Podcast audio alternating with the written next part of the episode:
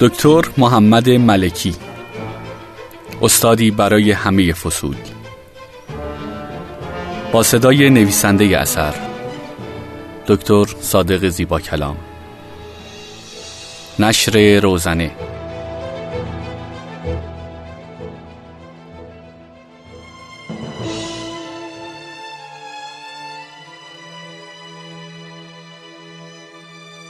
نخستین بار که گفتمش از کجایی، بگفتا از دیار آشنایی. اولین بار که او را دیدم 35 سال پیش بود. حدود 8:30 صبح یک روز سرد نیمه دوم آذر ماه 1356. چند روز بعد از سال روز 16 آذر آن سال. چند سالی میشد که رژیم شاه بعد از بگیر و ببندهای بسیار به مناسبت 16 آذر یک تصمیم جدید و مؤثر گرفته بود. یکی دو روز قبل و بعد از 16 آذر از ورود دانشجویان به دانشگاه جلوگیری میکرد و تا هفته بعدش هم عملاً آبها از آسیاب ریخته شده بود. آن سال هم از یک هفته قبل از 16 آذر کلاس‌ها تعطیل شده بودند و فقط اساتید و کارکنان را اجازه می‌دادند وارد دانشگاه شوند. آن روز علی‌رغم آنکه چند روزی میشد که از 16 آذر می‌گذشت، مزالک مسئولین احتیاط را از دست نداده بودند و دانشگاه عملاً در محاصره گاردی‌ها بود. البته آن سال در مهر ماه و در جریان افتتاح رسمی سال تحصیلی که مقامات بلندپایه حکومتی همه ساله در آن حضور می‌یافتند، پدیده شگفت‌انگیزی هم در خصوص 16 آذر اتفاق افتاده بود. در جریان یک سخنرانی رسمی، یکی از دانشجویان عضو حزب رستاخیز گفته بود که واقعه تأسف‌آور 16 آذر نتیجه بی‌مبالاتی و نواختن بی‌موقع زنگ تعطیلی کلاس‌ها در دانشکده فنی بوده. اهمیت موضوع در سخنان بی‌پایه و اساس آن دانشجو نبود، بلکه مهم آن بود که برای نخستین بار در یک گردهمایی رسمی حکومتی نام 16 آذر برده شده بود و اینکه از آن حادثه به عنوان یک فاجعه ملی نام برده شده بود. شاید به همین خاطر بود که برخی از مخالفین رژیم به خود جرأت داده بودند تا دست به یک اقدام سمبولیک اما در این حال متهورانه در مورد 16 آذر بزنند. البته فضای سیاسی کشور هم به سرعت رو به تغییر بود، تغییری که نخستین علائم آن از نیمه دوم سال قبلش یعنی سال 55 به تدریج نمایان شده بود. من در سال 1356 عضو هیئت علمی دانشکده فنی دانشگاه تهران بودم. آن روز صبح حول و حوش ساعت 8:30 از درب غربی که امروزه به نام درب 16 آذر می باشد وارد دانشگاه شده و به سمت دانشکده فنی می رفتم. نخست تجمع شمار زیادی نیروهای گارد که در جلوی درب ورودی دانشگاه به صف ایستاده بودند توجهم را جلب کرد. اما بلا فاصله که وارد دانشگاه شدم، از دور یک تجمع کوچک چند ده نفره را دیدم. فکر کردم که شاید دانشجویان میخواهند تظاهرات کنند، اما جلوتر که آمدم متوجه شدم که از دانشجویان خبری نیست. در عوض دیدم 4-5 نفر که یکی از آنها خانم بود، پشت به کتابخانه مرکزی و روبروی مسجد دانشگاه به حالت خبردار ایستادند و دور آنان را گاردی‌ها گرفتند. آنقدرها طول نکشید تا متوجه شدم که آن چند نفر از اساتید دانشگاه تهران هستند و دارند برای شهدای 16 آذر فاتحه می‌خوانند. یکی از آنان 1-2 قدم از دیگران جلوتر ایستاده بود و با برگشت او مابقی هم برگشتن به طرف کتابخانه مرکزی. فرمانده نیروهای گارد نگذاشت به سمت دانشکده فنی بیایند و آنان را به طرف درب شرقی دانشگاه به سمت دانشکده ادبیات و علوم هدایت نمود. یکی از تکنسین‌های دانشکده فنی که نزدیکم ایستاده بود آنان را می‌شناخت. آهسته به من گفت: آن که عینک به چشمش است و پالتو بلند به تن دارد دکتر ناصر پاکدامن، استاد دانشکده اقتصاد است. آن خانم سیما کوبان استاد دانشکده هنرهاست. آن که مسن‌تر از همه است دکتر ترابلی براتری از رهبران جبهه ملی و استاد دانشکده علوم است. آن که قدش از همه بلندتر است دکتر نظام صباغیان از شاگردان مهندس بازرگان و استاد دانشکده بهداشت است. و آن که فاتحه را قرائت می‌کرد و جلوتر از دیگران ایستاده بود دکتر محمد ملکی استاد دانشکده دامپزشکی است. از آن جمع فقط نام‌های دکتر محمد ملکی و دکتر ناصر پاکدامن را قبلا شنیده بودم. نام دکتر ملکی را خیلی شنیده بودم. نامش در اکثر نامه‌های سرگشاده اعتراضی به رژیم شاه که در آن ایام به تدریج به راه افتاده بودند به چشم می‌خورد. آن روز برای نخستین بار بود که او را از فاصله 20 متری می‌دیدم. چاق بود، با قدی کوتاه، کت قهوه‌ای رنگ و گشادی تنش بود، با شلواری روشن. پاکدامن، صباغیان و براتلی کراوات زده بودند و خانم دکتر کوبان کت و دامن مشکی بسیار شیکی به تن داشت با موهای مشکی بلند. دکتر ملکی کراوات نزده بود و پیراهن روشن به تن داشت. از دور احساس کردم که دست کم 10-15 سال از من بزرگتر است. آن روزها تقسیم بندی سیاسی اصلی در دانشگاه مذهبی و چپ به معنای چپ مارکسیستی بود. دانشجویان یا چپ بودند یا مذهبی. در مورد اساتید هم همین تقسیم بندی اگرچه کم رنگتر وجود داشت. دکتر محمد ملکی اسلامگرا بود. در اتریش درس خوانده و دکترایش را از آن کشور گرفته بود و در دانشکده دامپزشکی تدریس می‌کرد. میگفتم با دکتر علی شریعتی سر و سری داشته، با آیت الله طالقانی آشنا بوده و با شماری از اعضای شاخص روحانیت مبارز از جمله دکتر بهشتی، هاشمی رفسنجانی، دکتر باهنر و استاد مطهری هم نزدیک است. مثل بسیاری دیگر از چهره‌های مذهبی مبارز، ملکی هم به دکتر مصدق، نهضت آزادی، جبهه ملی و شریعتی عشق می‌ورزید. اینها کل معلومات من در آن آذر سال 56 در مورد دکتر محمد ملکی بود. به علاوه یک نکته کوچک دیگر، اینکه نام دکتر ملکی به تدریج از سال 56 به عنوان یک شخصیت و چهره مبارز دانشگاهی مسلمان در حال صعود بود. دیدار دوم من با دکتر ملکی چند هفته بعدش اتفاق افتاد. آنچه آن روز صبح نمیدانستم آن بود که ظرف ماه‌های بعدی چقدر به این استاد کوتاه قد فربه وابسته می شدم.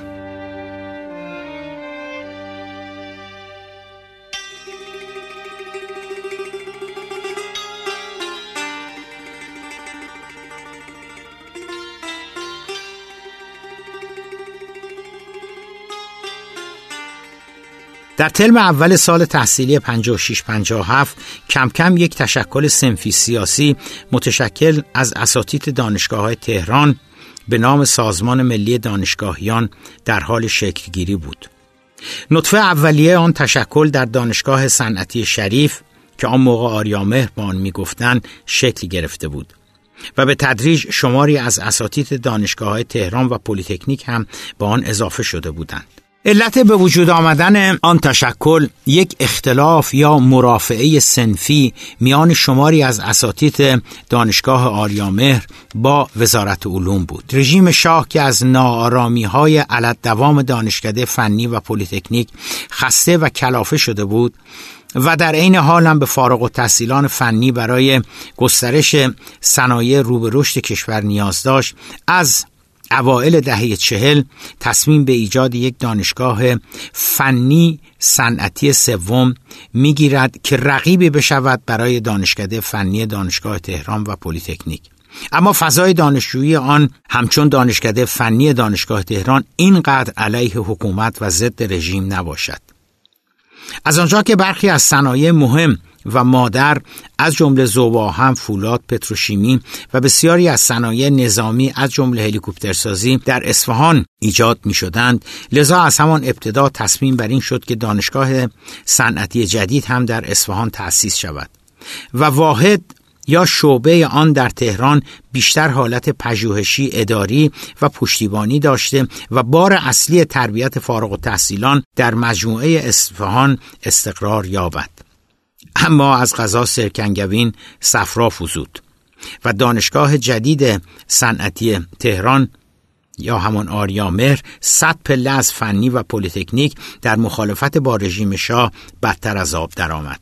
بنابراین رژیم تصمیم گرفت تا کار انتقال دانشگاه آریامهر به اصفهان را سرعت بخشد و از اواسط سال 1355 مسئله انتقال آن دانشگاه از تهران به اصفهان خیلی جدی در دستور کار دولت و وزارت علوم قرار گرفت. اما مسئله انتقال دانشگاه آریامهر به اصفهان با مخالفت شماری از اساتید دانشگاه روبرو گردید.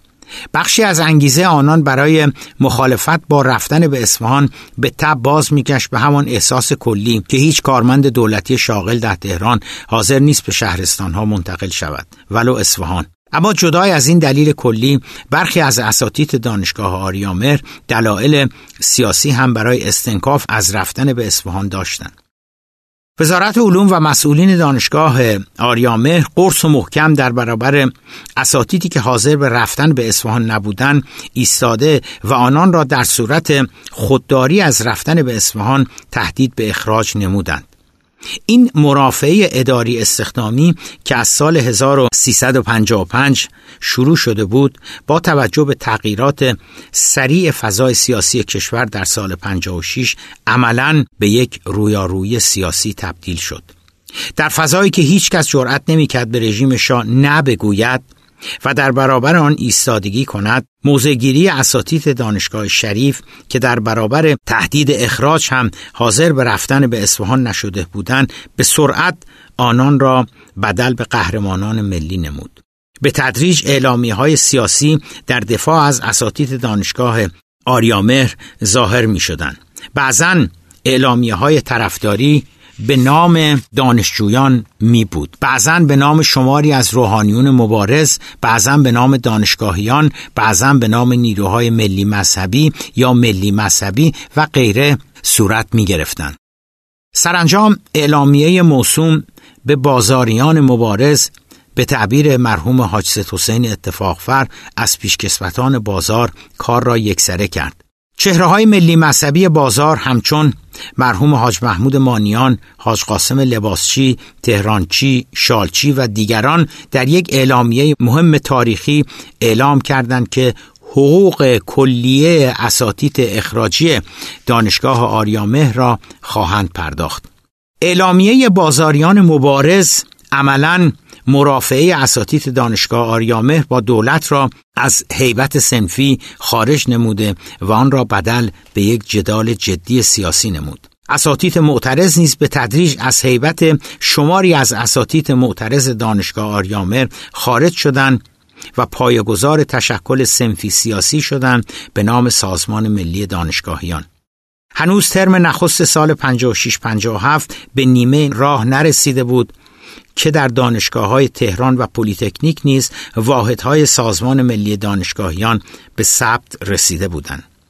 تشکیلاتی که ماهیتاً و از اساس صنفی بود و حسب اساسنامه آن به منظور دفاع از حقوق و منافع صنفی اساتید تشکیل شده بود، اما به دلیل فضای سیاسی سنگین حاکم بر کشور منظماً به سمت و سوی موضع‌گیری‌های سیاسی هل داده می‌شد. در نخستین اعلامیه‌ها و بیانیه‌های رسمی‌اش سازمان خواهان آزادی دانشجویان دربند، خروج گارد و نیروهای نظامی، شبه نظامی از دانشگاه‌ها، لغو حکومت نظامی، محکومیت ضرب و شتم دانشجویان و مواردی از این دست شده بود. از آنجا که سازمان ملی دانشگاهیان به عنوان یک تشکل ملی بود، لذا در دانشکده‌های مختلف دانشگاه‌های تهران، شریف یا همان آریامهر و پلیتکنیک هم اجازه تأسیس واحدهای تابع آن از سوی رهبری سازمان ملی دانشگاهیان داده شد.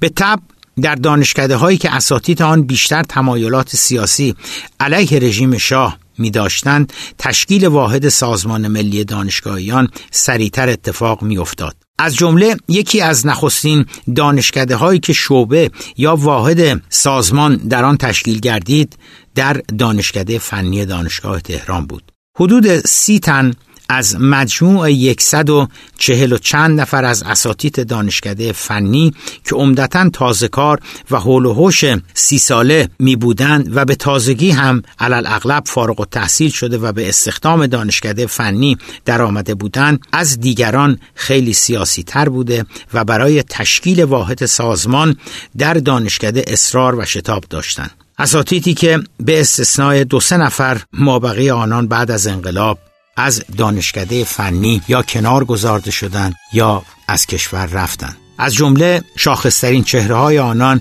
میبایستی از دکتر عبدالله استاد حسینی که بعد از انقلاب نخستین رئیس دانشکده فنی شد، دکتر احمد نوربخش که از سوی مردم شهر کرد به عنوان نماینده نخستین مجلس خبرگان قانون اساسی بعد از انقلاب انتخاب گردید و از معدود نمایندگان مجلس خبرگان بود که با کراوات به مجلس میرفت. دکتر کاظم اپری که بعد از انقلاب نخستین معاون آموزشی دانشگاه تهران شد، دکتر آرمن عبدالیان تنها استاد مسیحی دانشکده فنی، دکتر اسدالله جلالی، دکتر فریور، دکتر شهاب لبیب، دکتر علی باباخانی، مهندس ایرج شعاعی، مهندس احمد رئیسی، دکتر ایرج فرهودی که بعد از انقلاب به اتهام وابستگی به یک تشکل مارکسیستی معتقد به مبارزه مسلحانه تیرباران شد و نهایتاً خود من، از جمله تشکیل دهندگان سازمان ملی دانشگاهیان در دانشکده فنی بودیم. از میان همه آنان من فقط مهندس ایرج شعاعی و دکتر کاظم اپری را می شناختم.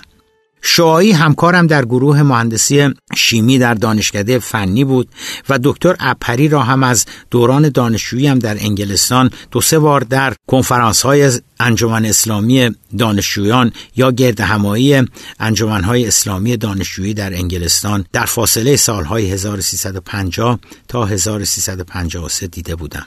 حدود 1 ماه بعد از آن روز صبح در آذر ماه که دکتر ملکی را جلوی دانشگاه تهران دیده بودم، ایرج شعاعی به من اطلاع داد که آن روز بعد از ظهر در یکی از کلاس‌های دانشکده رأس ساعت 1 بعد از ظهر حاضر باشم و سفارش کرد که موضوع را به کسی نگویم.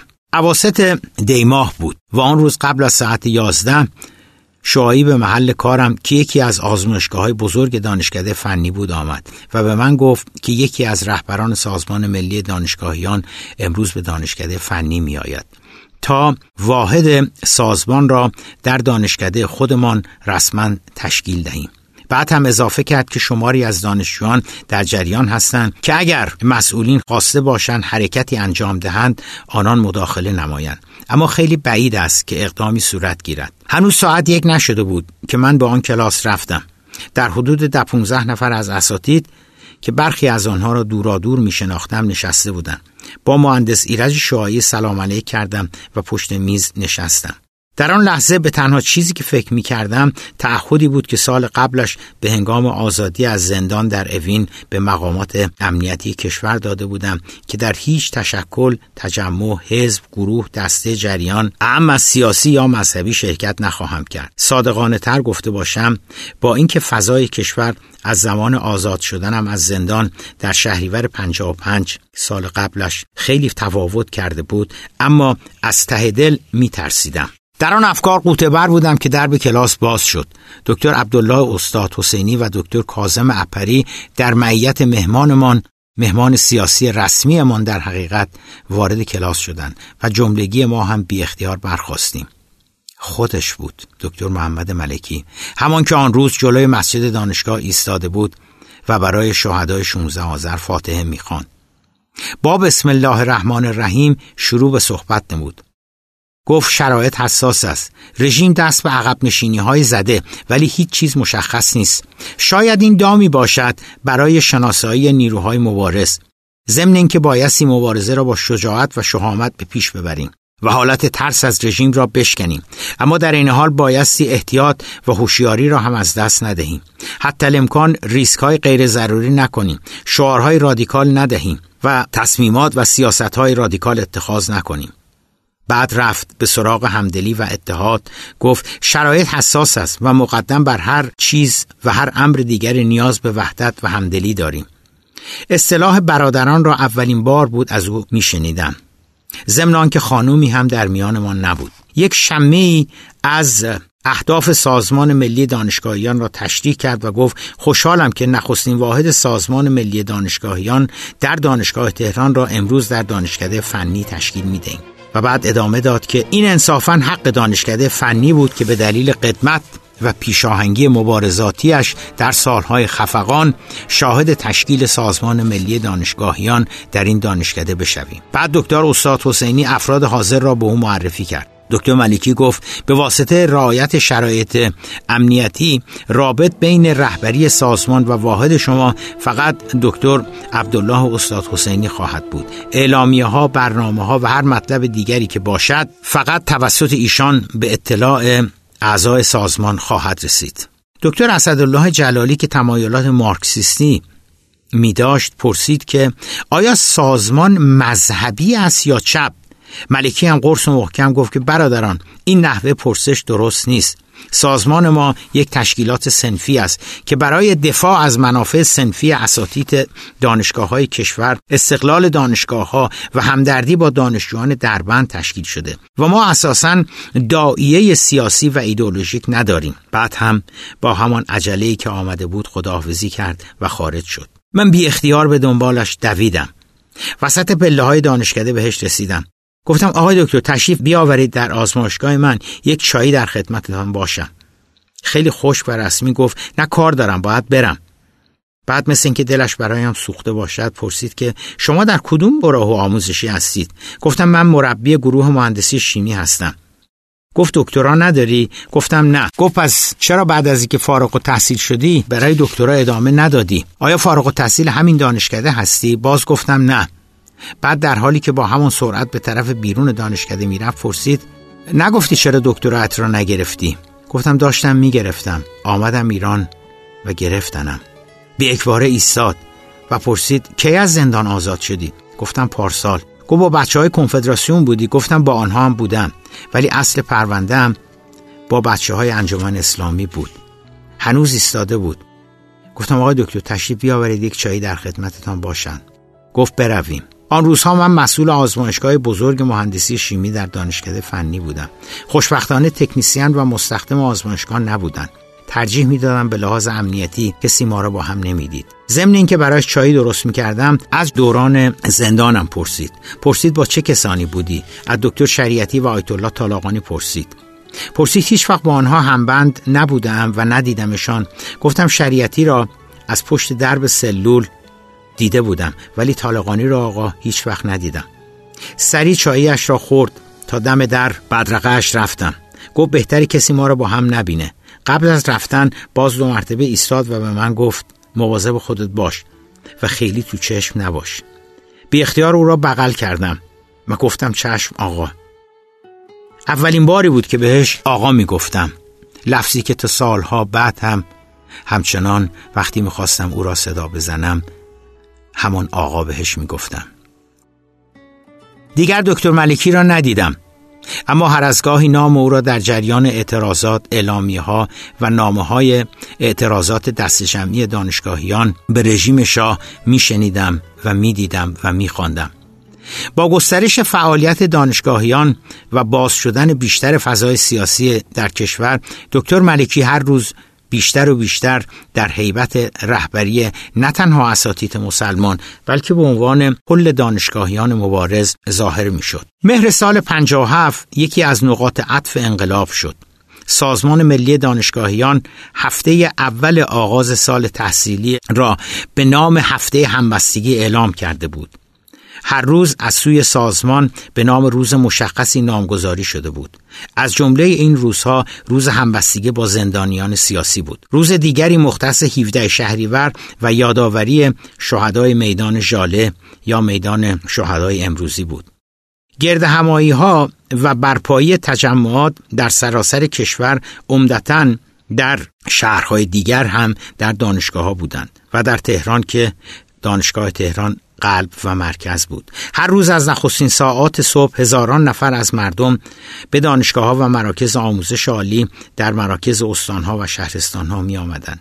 چهره‌ها و شخصیت‌های مشهور سیاسی، هنرمندان، شعرا و نویسندگان که آثارشان ممنوعه بودند یا به تازگی از زندان آزاد شده بودند زندانیان مشهور سیاسی که آنان نیز به تازگی از زندان آزاد شده بودند، اکثرا سخنرانان این گرد همایی ها بودند. همین وضعیت در دانشگاه‌های تهران از جمله دانشگاه آریامهر، پلیتکنیک و دانشگاه ملی یا شهید بهشتی امروزی و دانشگاه تهران هم برقرار بود. هر روز صدها هزار تن از حدود ساعت 8 صبح به دانشگاه می آمدن و به سخنرانی چهره‌ها و شخصیت‌های سیاسی گوش می دادن.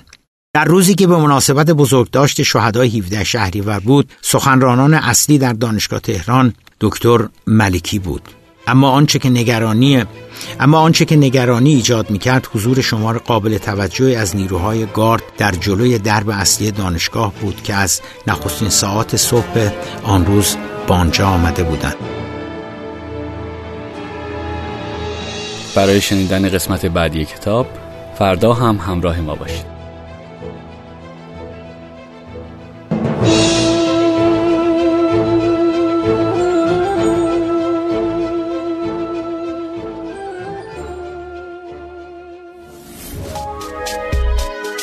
شنوتو سرویس اشتراک گذاری فایل های صوتی www.shenoto.com